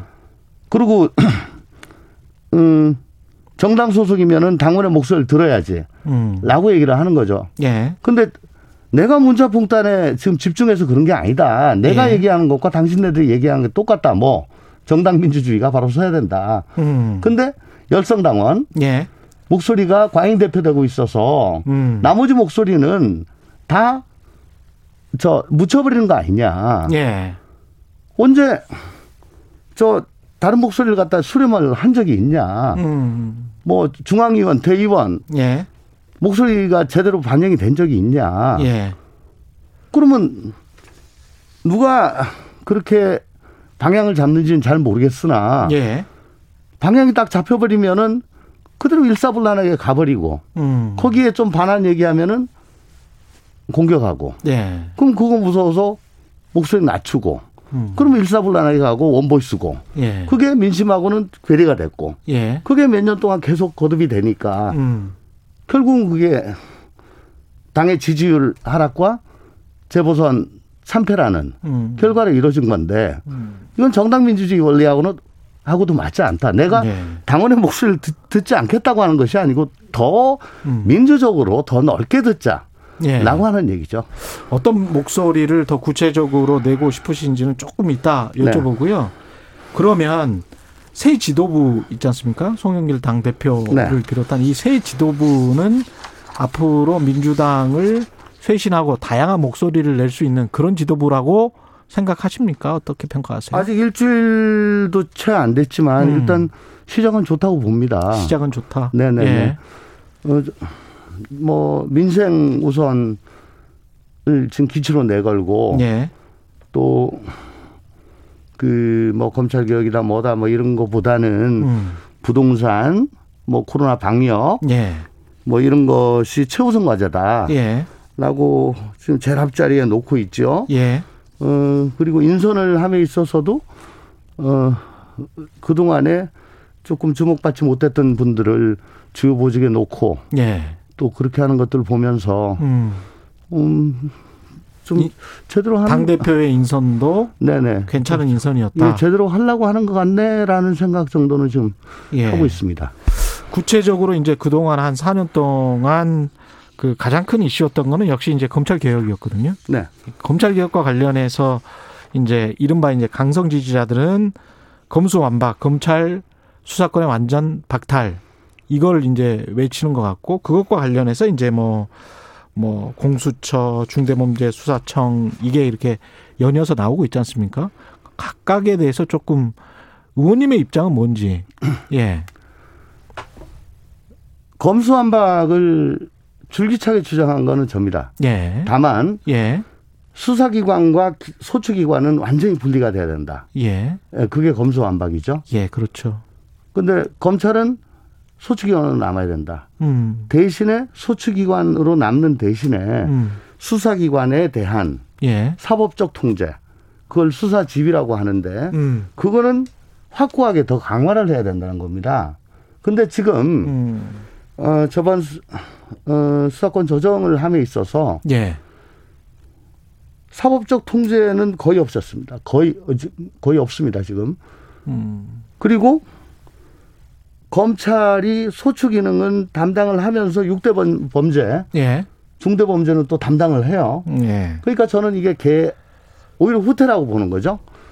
수사 지휘권을 통제를 사법 통- 한다면 예, 사법 통제. 검찰이 그러면 기존에 검찰이 가지고 있었던 이른바 막강한 권력 그걸 그대로 가져가는 거 아닌가요? 수사 기능을 떼는 거죠. 수사 기능은 떼는데 수사 지휘권을 통제한다는 거는 지금과 똑같은 아, no no no no. 건 아닙니까? 아, 그러니까 예. 직접 인지 수사를 못 한다는 겁니다. 인지 수사를 못 한다. 예, 예, 예. 단지 지휘권은 수사하는 거는 된다. 수사기관이 독직하는 거. 음. 그거만 하는 거죠. 나중에 송치받아 가지고 수사를 하다가 예. 뭐 수사 과정에서 뭐 무슨 인권 침해가 있었다거나 아. 혹은 뭐 피해자와 예. 뭐 가해자가 뒤바뀐다거나 예. 여기에 무슨 고의, 고의성이 있었다 이런 것만 수사를 하는 거죠. 검찰은. 경찰의 수사에 대한 어떤 견제와 통제는 필요한 것 아닌가 예, 그 그것만 말씀이네. 그것만 인지 수사를 하고요. 예. 나머지에 대해서는 평소 수사기관의 인권 침해 여부에 대해서만 예. 밀착 철저 감시를 하는 음. 그 기능만 남겨놓는 거죠. 그렇군요. 네. 근데 지금은 사법적 통제가 안 되는 상황입니다. 예. 안 되는 상황에서 그러니까 국민의 기본권이 과연 예전보다 더 잘 보장이 되느냐 전 잘 모르겠어요. 음. 그런 상황에서 또 검찰이 갖고 있는 6대 수사권을 뺐든지 말든지 그건 뭐 큰 의미는 없습니다만은 예. 어쨌든 기관 대 기관은 특히 권력 기관은 견제와 균형이 시스템으로 가야 되는데 예. 지금은 그 시스템이 점점 무너지고 있습니다. 음. 근데 그나마 검찰이 갖고 있던 6대 수사권 예. 이게 소추 기관이 수사 기능을 갖고 있는 것 자체는 말이 안 되지만 예. 그래도 경찰이 갖고 있는 큰 저 큰 권한 저거를 견제하는 정도의 수단이라면은 예. 저걸 갖다 지금 갑자기 빼버리면 그러면 경찰의 권한은 어떻게 견제를 할 것인가? 어. 라는 문제는 블랭크로 남는 거죠. 그 김용민 물론 이제 검찰 개혁론자 중에서 이제 가장 눈에 띄는 의원이 김용민 최고위원인데 이 분의 검찰 개혁과는 지금 그러면 많이 다른 겁니까? 그러니까 애초부터 예. 애초부터 어 집이 잘못 지어진 겁니다. 지금. 집이 잘못 지어졌다. 설계를 잘못했다. 예, 대들보를 잘못 빼버렸어요. 음. 그러니까 지금으로서는 예. 어쨌든 공수처법 또 공경수사권 조정 법이 통과가 돼서 예. 올 1월부터 지금 시행이 되고 있지 않습니까? 예. 어쨌든 이게 정착도 안 됐습니다. 예. 뭐 지금 공수처에서 뭐 사건 사무 규칙을 만들었는데 검찰이 인정을 하느니 못 하느니 뭐 지금 난리가 나고 있지 않습니까? 예. 앞으로도 이런 일이 많이 일어날 거거든요. 예. 아니 이사를 가도 이사를 가도 집 정리하는데 한, 한, 달은 걸려요. 한 달은 걸려요. 예, 뭐 제가- 어디 있지? 제가 최근에 이사를 가서 알아요. 네. 네. 한 달 이상 걸리더라고. 뭐 어디 있지? 예. 엄청 불편해요. 예. 하물며 그렇죠. 정부 기구를 새로 하나 만드는 건데. 형사 사법 체계를 예. 완전히 저 바꿔놨는데 음. 이거를 제대로 정리를 안 하고 또 하겠다? 음. 너무 속도가 빠르다. 아니 저 이러면 뒤죽박죽이 됩니다. 그래서 이- 이것부터 그러면 공수처부터 제대로 완성 공수처 제대로 해야 됩니다. 완성시키고 예, 그리고 또 그다음에 지금. 공경사건 조정 기왕에 음. 돼 있는 거 예. 일단 굴려야죠. 예. 일단 법을 법을 바꿨으니까 음. 그거부터 바꿔야죠. 음. 그 검찰총장으로 지명된 김호수 검찰총장 후보자 있지 않습니까? 네. 야당에서는 이제 뭐 친정권 이사다 뭐 이렇게 이야기하잖아요. 꼭두각시 될 것이다 뭐 이런 식의 비판을 하는데 어떻게 보세요? 김호수 전 차관이 음. 뭐세 분의 장관을 모시면서 예.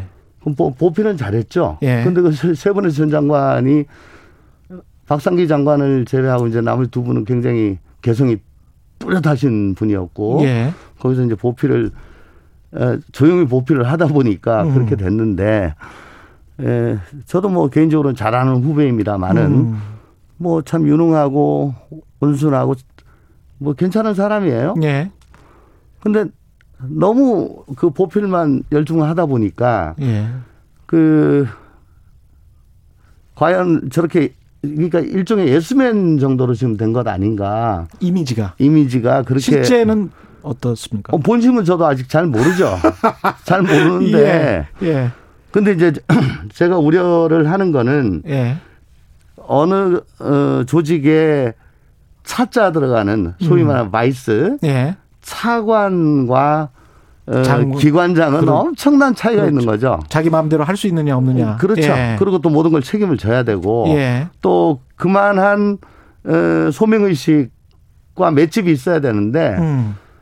김호수 차관이 그동안에 보여줬던 모습 은 음. 국민들께는 아직 좀 성에 덜 찰 겁니다. 예. 그렇다면 그런 각오를 갖다 좀 저 임명되기 전에 예. 좀 포부를 많이 밝히는 것도 필요하고 음. 또한 에, 어쨌든 저 지금 수원지검인가요? 거기서 예. 뭐 서면 조사도 받았다는데 음. 아, 지금 어, 법무부나 뭐 주- 검찰의 주요 지휘부가 피고인 혹은 피의자로 지금 자꾸 되고 있어서 그 굉장히 불상사납거든요. 예. 그것도 빨리 정리를 하신 게 좀 좋지 않을까 싶습니다. 그 외람됩니다만은 이런 이야기도 있어요. 그 조홍천 의원님이 민주당 나갈 거다. 뭐제 3지대 뭐 이야기도 막 나오고 그러니까.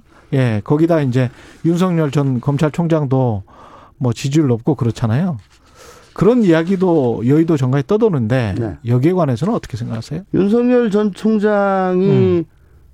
그러니까 총장으로 저 여러 명의 후보 중에 하나로 됐을 때 예. 저는 윤석열은 절대로 총장하면 안 된다. 저 사람은 검찰주의자다. 예. 수사를 위해서는 음. 수사 목적 달성을 위해서는 법치를 법치주의를 저 아주 우습게 하는 사람이다. 음. 라고 저는 비난을 했고 예. 어 그때 그런 얘기를 해서 또 우리 당 지지자들로부터 엄청 공격을 받은 적이 있습니다. 오히려 역, 역으로 예, 예. 저, 그때는 저, 네네. 그때는 분위기가 또 그랬었죠. 예.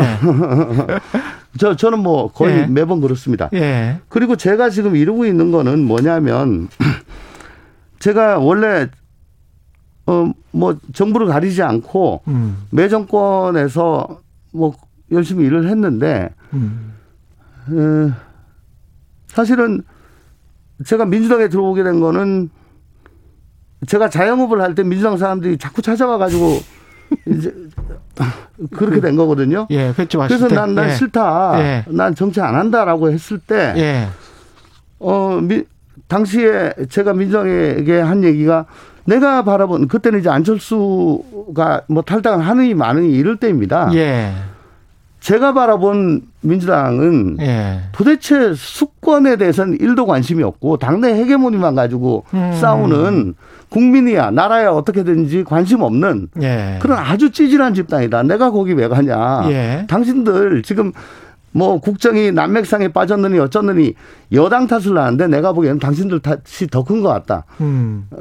당신들 자격 없다. 음. 라고 하는데 대하여 그런 얘기를 해줄 사람이 필요하다. 아, 같은 가서 생각. 소금이 되겠다. 그러니까 들어와서 그런 얘기를 해주라. 예. 그런 입장을 계속 좀 견지를 해주라. 음. 민주당이 어 당신 같은 사람이 들어와서 예. 우리 당의 스펙- 스펙트럼이 넓어지고 음. 우리 당의 생태계가 다양해져야지. 그래야 수권 정당으로 될 수 있지 않겠냐. 그리고 당신이 이렇게 지금 고생하는 거 결국은 정치가 잘못돼가지고 그렇게 된 건데 음. 정치 탓만 할 게 아니고 와서 정치를 바로 세워, 세워라 당신의 그, 그 생각을 가지고 음. 그래서 뭐 고민을 엄청 하다가 이제 결국은 민주당이란 곳에 왔어요. 들어 왔는데. 그러면서 이제 제가 입당의 변이라는 걸 저 올렸고 예. 요즘도 그걸 꺼내놓고 항상 가끔씩 봅니다. 제가 과연 그 입당의 변대로 살고 있는가. 예. 거기 보면은 이쪽 저쪽 치우치지 않고 어 항상 옳은 것을 쫓아가지고 하겠습니다. 예. 온당하지 않은 것을 보게 저 보게 된다면 과감히 맞서겠습니다. 음. 이런 것들이 있어요. 예. 오늘 이, 이걸로는 좀 모자란데요. 뭐 한두 번 더 나오셔서 지금 오늘 못다 말씀 아니 그러니까 계속 입당- 좀 해주십시오. 입당의 변대로 살 사- 살고 있을 살고 뿐이다. 있을 뿐이에요. 그게 알겠습니다. 제, 제가 입당 조건입니다. 알겠습니다. 그리고 말- 그때 당시에 나는 내 역할을 충실히 하고 있을 뿐이다. 음. 네네네. 그리고 그때 당시에 우리 당 공식 트위터에서 예. 제가 입당할 때 어, 했던 말이 더불어민주당이 다른 생각을 가진 사람과도 함께 토론하고 혁신할 수 있음을 보여줄 만한 분입니다. 그게 공식 트위터였다. 예. 오늘 말씀 감사하고요. 더불어민주당 조웅천 의원이었습니다. 고맙습니다.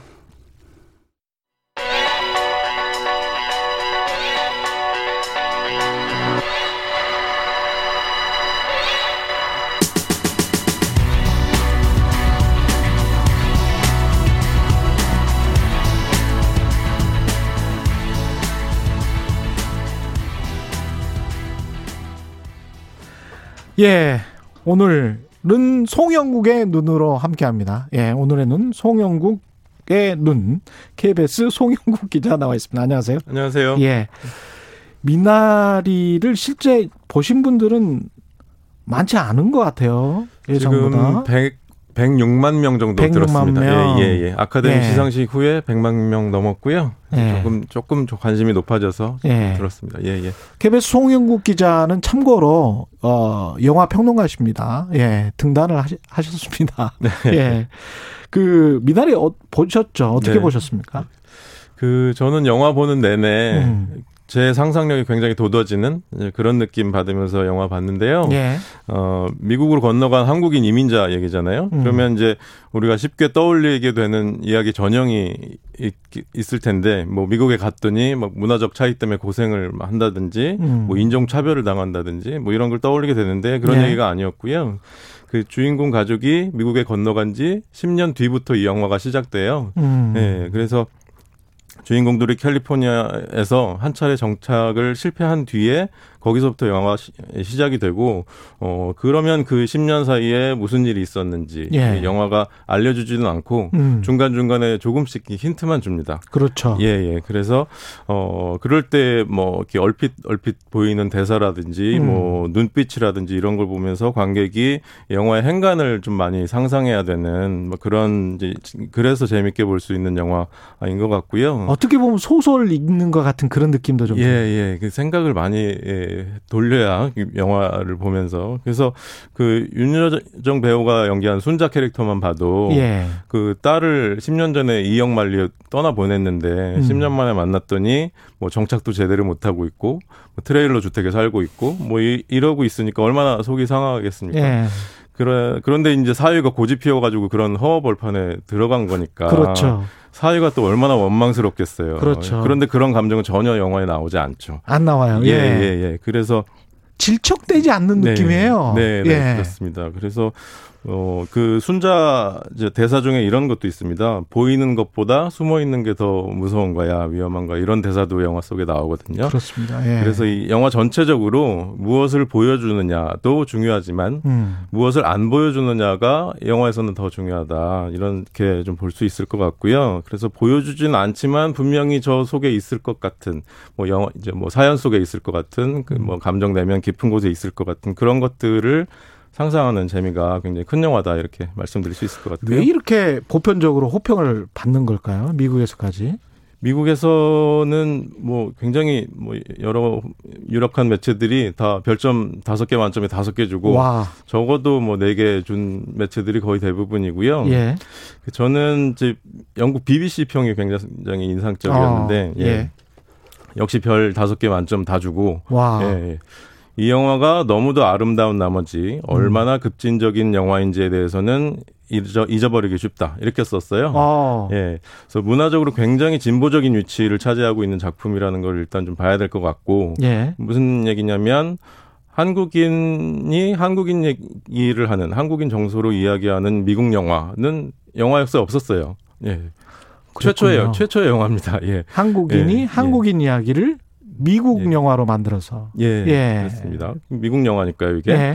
그래서 이전에 이제 미국 영화에서 이런 거는 없었다라는 이 작품의 역사적 위치를 우선은 잘 볼 필요가 있다는 점 하나 하고 음. 미국인들 입장에서는 소수 인종이 그것도 아칸소라는 곳. 이 아칸소라는 것은 이 주로 이제 저소득 저학력층의 그렇습니다. 백인 보수 성향의 백인들. 예. 쉽게 말하면 공화당의 텃밭. 예. 여기서 어 소수 인종이 거기 그 땅을 개척하는 이야기이기도 하잖아요. 그렇죠. 예. 굉장히 정치적인 함의를 좀 볼 필요가 있겠다라고 저는 보는 건데요. 음. 예. 그 영화 초반에도 그 레이건 시대가 배경인데 음. 그 레이건 대통령이 농민들 환심 사기 위해서 어 뭐 정책을 많이 펴가고 있다 이런 대사도 얼핏 나오거든요. 예. 그래서 그것은 곧 이제 트럼프 대통령이 이 러스트벨트의 노동자들을 환심사하기 위해서 막 애썼던 그런 음. 거하고 대구를 이루는 그런 이제 장면이기도 하고 그러면 이제 트럼프 시대가 너무나 부끄러웠던 그런 이제 미국인들이 많이 있단 말이죠.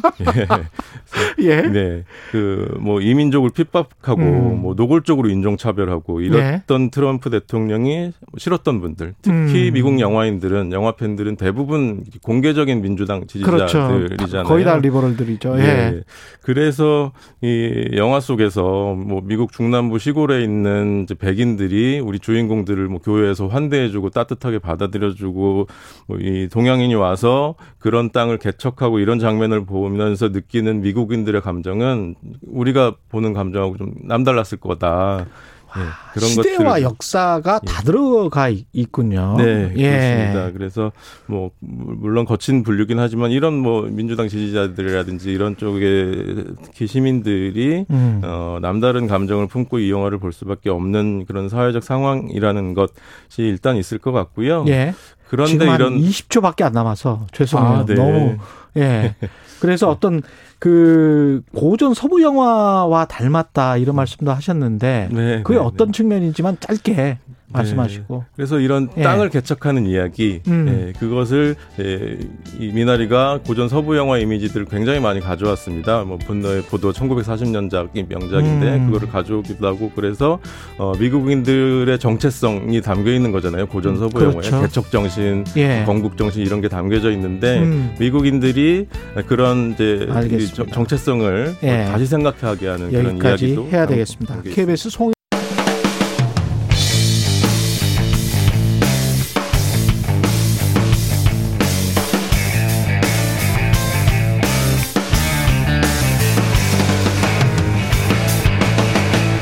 최경영의 최강 시사.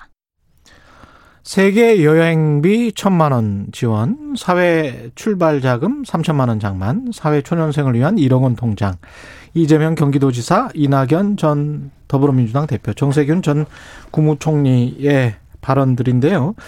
청년 정의당은 이런 생각에 관해서는 어떻게 생각하는지 강민진 대표 청년 정의당 나와 있습니다. 안녕하세요. 네, 안녕하십니까. 청년 정의당이라서 역시 청년이시군요. 예.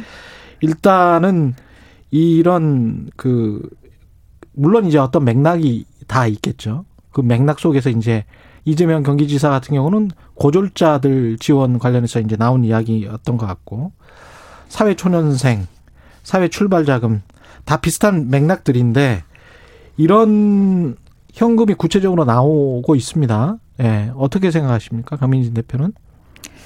아, 사실 어, 이런 부분은 정의당이 원조고요. 어, 카피 제품들이 많이 나오고 있다. 이렇게 이, 생각이 듭니다. 2020년 1월인가 예. 네. 정의당이 한 번 했었죠. 이 비슷한 거. 저희가 지난 대선 때 예. 네, 심상정 후보가 이 사- 청년 사회 상속제라는 이름으로 맞아요. 그거 네, 있었어요. 발표를 했었고 지난 청- 총선 때도 저희가 청년 기초 자산제. 네, 맞습니다. 그 예. 이름으로 이 청년들에게 기초 자산을 보장하는 예. 어, 제도를 공약을 했었죠. 그것과 이것은 다른 겁니까? 지금 민주당 측 정치인들이 이야기하는 것은?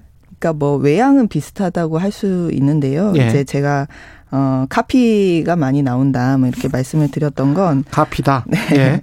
이 외양만 좀 따라 할 것이 아니라 예. 이 정책이 추구하는 이 사회 비전, 정책 철학을 같이 좀 따라해 주셨으면 좋겠는데 음. 좀 외양만 따라하고 있다 이런 아쉬움이 들어서 말씀을 네. 드린 거고요. 예. 우리 정의당에서 청년기초 자산제를 어, 국민들께 말씀을 드렸던 건 예. 이 스무 살 모든 청년들에게 3천만 원을 어, 드린다라는 이 액수가 중요한 것은 아니었습니다. 음. 어, 이 정책을 통해서 우리 사회 구조를 어떻게 바꿔놓을 것인가라는 것이 핵심인데요. 예.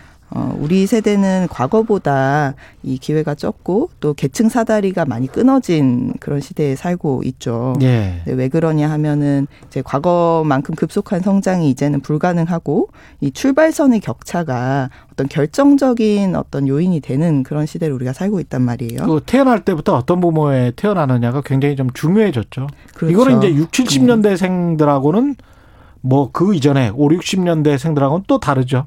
그렇죠. 완전히 예. 다르죠. 예. 예, 지금 보면은 두 가지 종류의 청년이 있습니다. 예. 빚 지고 시작하는 청년이 있고요. 빚 안 지고 시작하는 청년이 있어요. 이 부모가 대학 등록금 대줄 수 있냐, 음, 뭐 그렇죠. 자취방 지원해 줄 수 있냐, 취업 음. 준비 어, 지원해 줄 수 있냐에 따라서 예. 어, 빚 지고 시작하는 청년들이 있다는 거예요. 음. 그래서 저희가 이제 당시에 그 사회 초년생들의 부채 어, 사, 그, 이제 사회생활 시작할 때 부채를 보니까 평균적으로 3,300만 원이 나왔습니다. 어. 그래서 청년들이 흑수저 청년도 빚을 안 지고 음. 사회생활을 시작하려면 이 3천만 원이 필요하다. 음. 어, 그런 부분 때문에 예. 이 3천만 원 청년 기초자산제를 공약을 했었던 거고요. 예. 이 정책의 의미는 예. 청년들이 자립하는 것을 개별 부모의 수저에 맡겨두는 것이 아니라 음. 이 국가가 책임지겠다라는 것이 이 정책의 철학이거든요. 예. 그리고 이 청년들이 세습 불평등에 갇히지 않고 음. 기회의 평등을 누리게끔 하겠다라는 음. 것이 이 정책의 핵심인데 어. 이 정의당 정책의 핵심은 청년들에게 따라서 얼마를 주냐가 핵심이 아니라 돈 많은 기성세대 자녀들한테 사적으로 물려주는 음. 그 부를 상속세와 종부세 등을 통해서 모든 청년들에게 고르게 재분배하자라는 게 핵심입니다.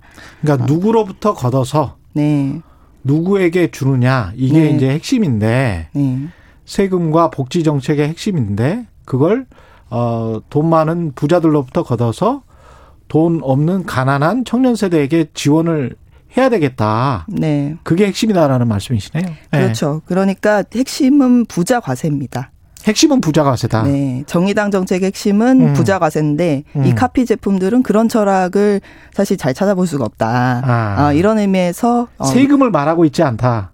그렇죠. 누구로부터 걷어서 누구에게 나눠주는 것이냐 이 철학이 잘 보이지 않는다 어, 이 음. 말씀이시죠.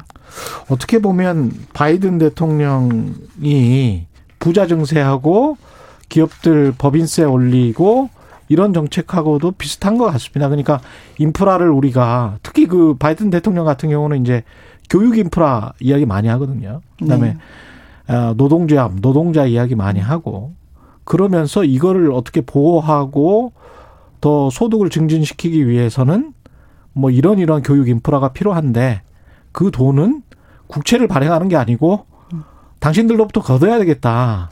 이걸 그냥 노골적으로 이야기를 해버린 거잖아요. 취임 초기 때. 그렇죠. 취임 전부터 그렇고. 정의당 정책은 그런 정책이다.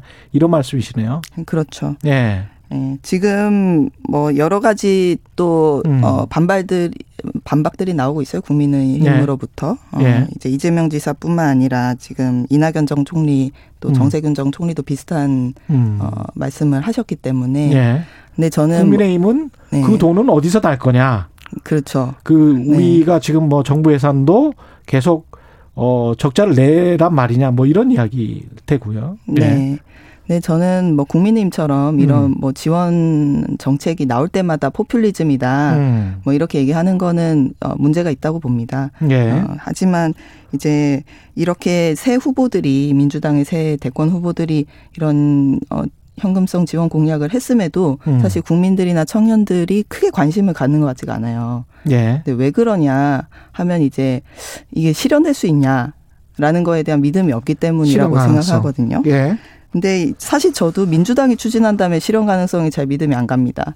왜냐하면 왜요? 아까 말씀드렸듯이 집권 여당인데도 이제 핵심은 이건 부자 과세인데 예. 민주당이 지금 그 부동산 과세에 기존의 민주당이 추진해왔던 것조차 조세 저항에 부딪히니까 막 흔들리고 있단 말이에요. 음. 그리고 이제 어 이재용 삼성 부회장 사면건에 대해서도 사실 국정 논란 어 가담자기 때문에 말도 안 되는데도 어 이 경제계가 요구를 하니까 흔들리는 모습을 보이고 있어요. 예. 이렇게 부자 과세에 어 따르는 조세 저항을 어 이제 돌파할 수 있는 능력 내- 내지는 의지 결단이 민주당에 있냐 음. 그리고 이제 경제계의 눈치를 이렇게 많이 보는데 이거 추진을 할 수 있겠냐라는 예. 점에서 이제 어 사실 믿음이 많이 안 갑니다. 그런 예.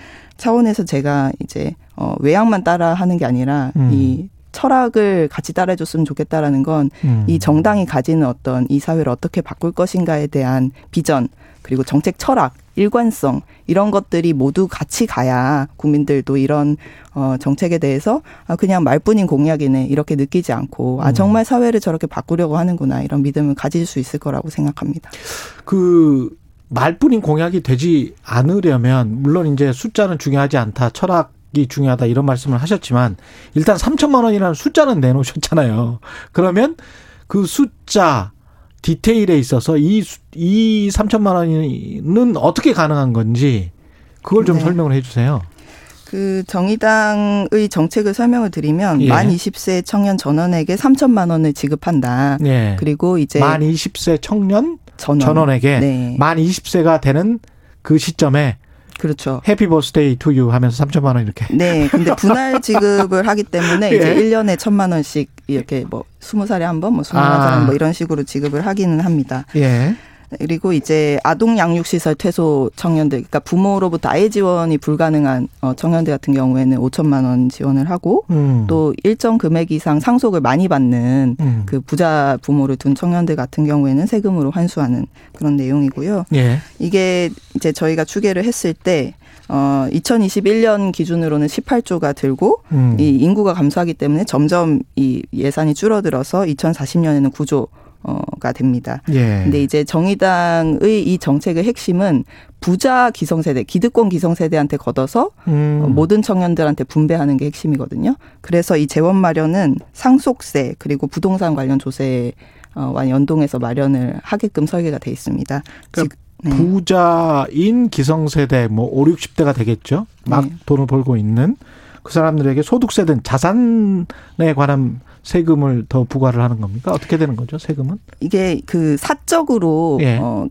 기득권 기성세대가 자기 자녀에게만 사적으로 상속하던 음. 그 부분을 어 부분의 사회적으로. 일부를 사회적으로 청년들에게 나누는 거기 때문에 음. 상속 증여세 가 이제 핵심 재원이고요. 예. 이게 이제 8조 5천억 원 정도 됩니다. 상속 증여세가 우리나라 그렇게 많지는 않은데 그 네, 공제 제도를 2020년 많이 좀. 줄여야 되겠네요. 그러면 네. 재원을 마련하려면 네. 그리고 예. 이제 부동산 관련해서 이제 종부세, 어, 종부세. 증세하고 뭐 예. 이렇게 이제 부동산을 많이 가진 어떤 그런 부분들을 나눈 나누는 부분도 같이 있습니다. 전원에게 한다는 것 가지고 또 이제 과거의 무상급식 논란처럼 예? 이건희 뭐, 뭐, 손녀 딸에게도 할 거냐 뭐 이런 논란이 있었잖아요. 네. 이 전원의 의미는 어, 어떤 거죠?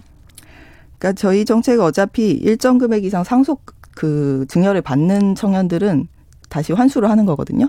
그래서 환수는 어떻게 합니까? 세금으로 환수하는 거죠. 그 아. 일단 다 주고 예. 네, 그 상속을 자기 부모한테 어차피 많이 받는 청년들한테는 그 다시 세금으로 환수를 하는 거기 때문에 아, 네. 그렇게 되는 거구나. 네, 저희 정책은 그렇게 설계돼 있습니다. 어, 재밌네.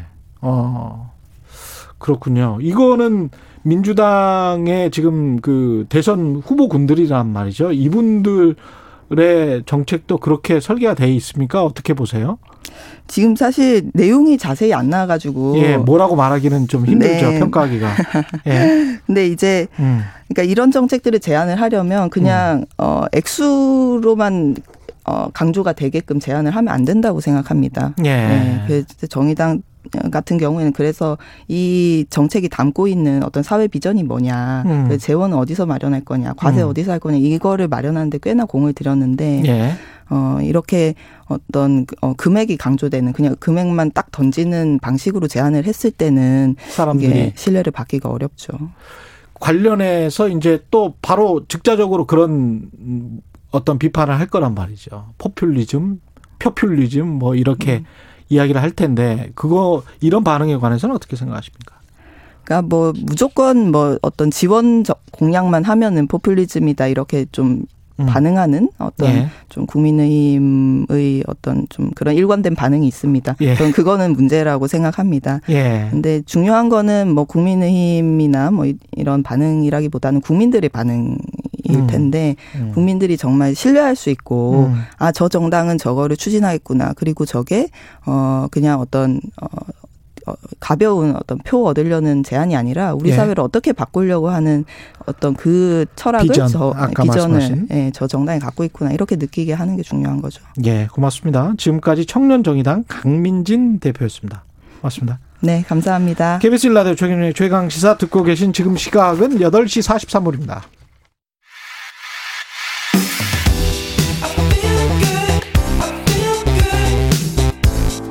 세상에 이익이 되는 방송 최경영의 최강 시사.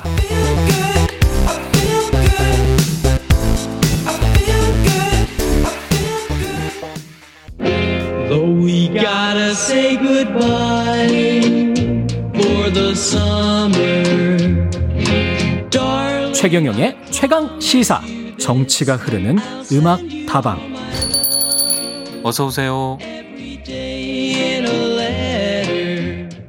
네, 감미롭죠? 예. 한 주에 가장 핫한 정치 이슈에 대해 이야기 나누고 주제에 관한 선곡 대결을 펼치는 고품격 음악 코너 정치가 흐르는 음악 다방.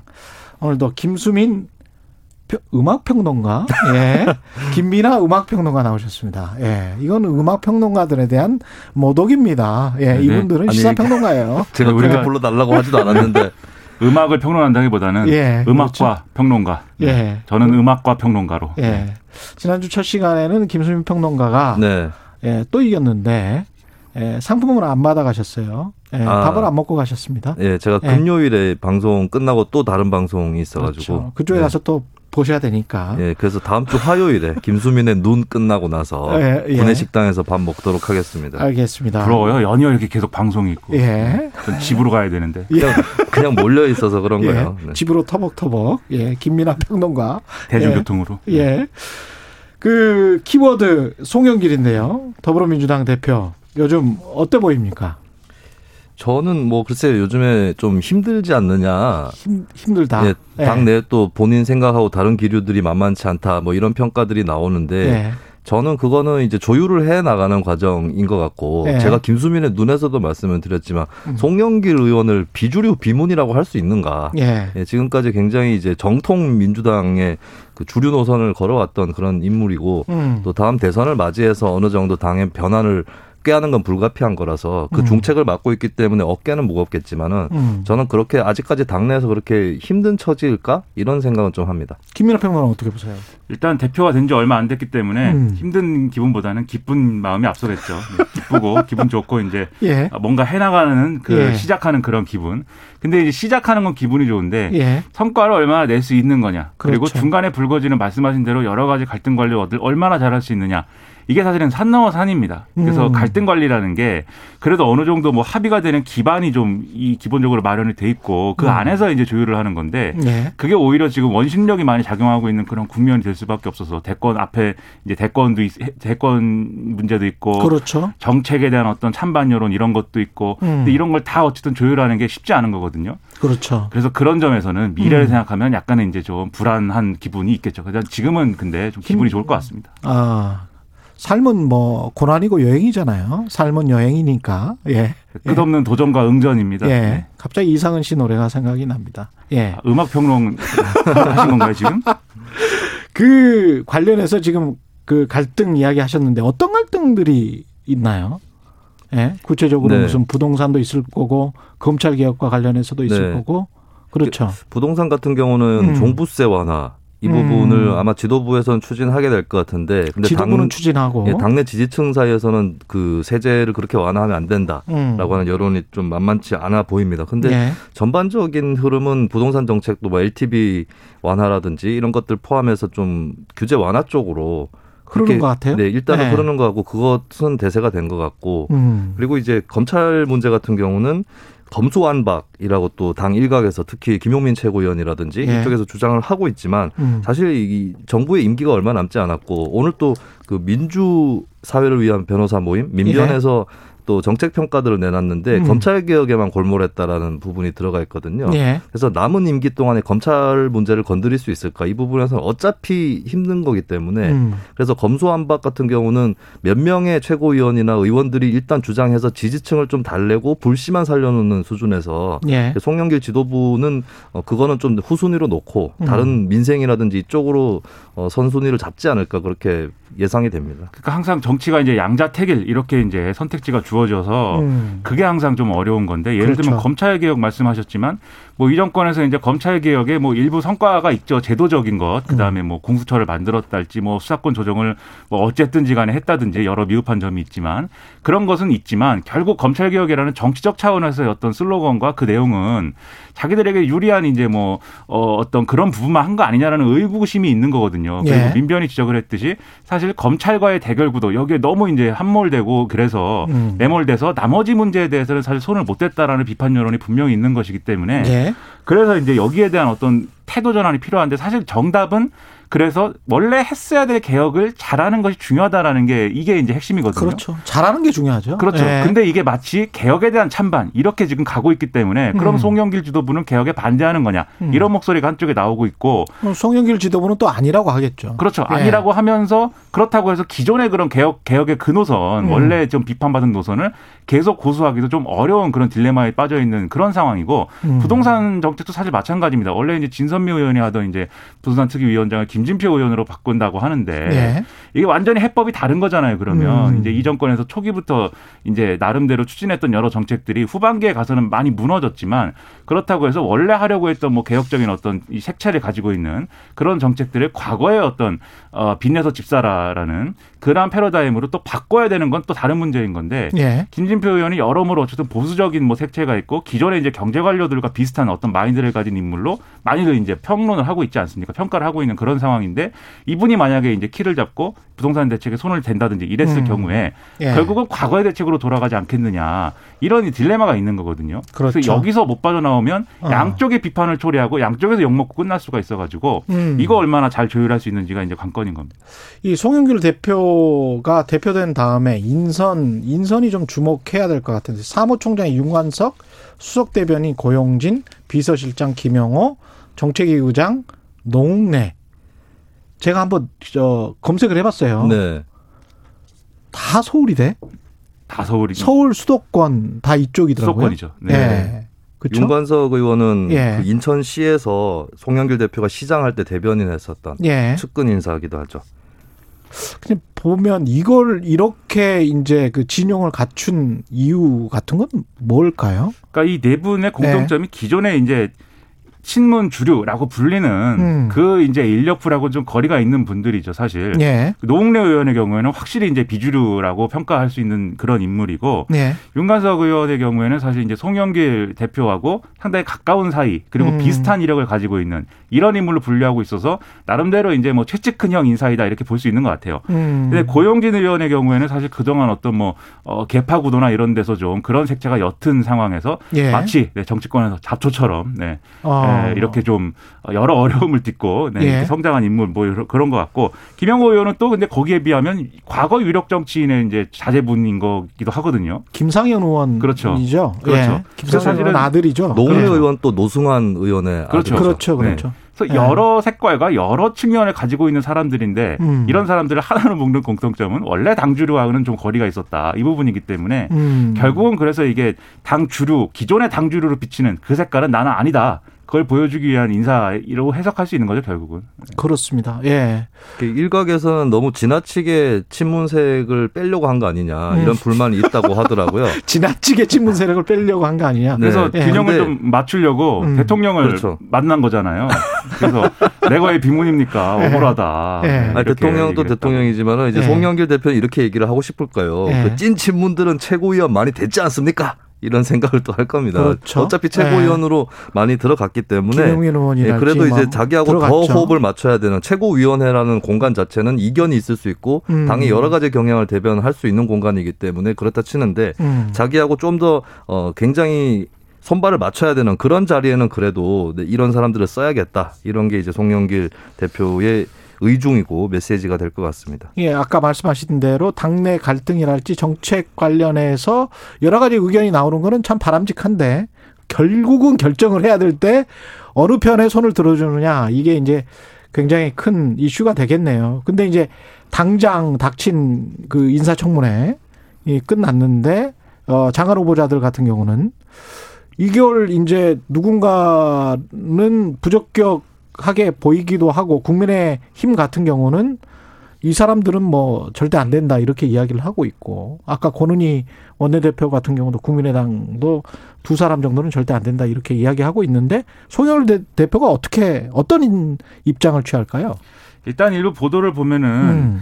어, 이 세 명을 다 안고 가는 것은 무리다라는 입장이라고 보도가 많이 나오더라고요. 이 세 명은 임혜숙, 박준영, 노영욱. 후보자. 예. 그러니까 이 세 명은 어쨌든 야당이 반대하는 인물들이기도 하지만 음. 예를 들면 임혜숙 후보자나 박준영 후보자의 경우에는 국민 정서상 용납하기 어려운 그런 이제 의혹들을 안고 있는 인물이기도 하지 않습니까? 예. 특히 박준영 후보자는 뭐 도자기 얘기가 음. 굉장히 관심을 많이 끌었기 때문에 예. 그래서 이런 부분들이 있어서 세 명을 이제 다 이제 포용하기는 어려운데 음. 야당이 요구하는 건 사실 두명 임혜숙 후보자와 박준영 후보자에 대해서는 절대 이제 좀 용납이 안 된다라는 거거든요. 예. 그럼 이게 이 세 명 중에 그러면 두 명을 그러면 뭐 낙마시키는 그런 방향으로 가는 거냐, 그것을 용인하는 방향으로 가는 거냐, 음. 아니면 둘 중에 하나를 내주는 것이냐, 음. 뭐 그래 그럼에도 불구하고 세 명 다 밀어붙이는 것이냐 이런 선택지가 있는 건데 어쨌든 송영길 대표는 한 명이라도 어쨌든 포기하는 게 필요하다는 입장으로 지금 얘기를 하고 있어요. 그러면 음. 그냥 포기, 근데 정치라는 게 항상 그렇습니다. 그렇죠. 국민들이 볼 때는 뭐 어, 그냥 뭐 포기하면 되는 거 아니야 이렇게 어. 생각할 수 있지만 이걸 가지고 또 그 다음 얘기를 만들어야 돼요. 그 다음 국면이 뭐냐면 이제 김부겸 총리 후보자 이제 예,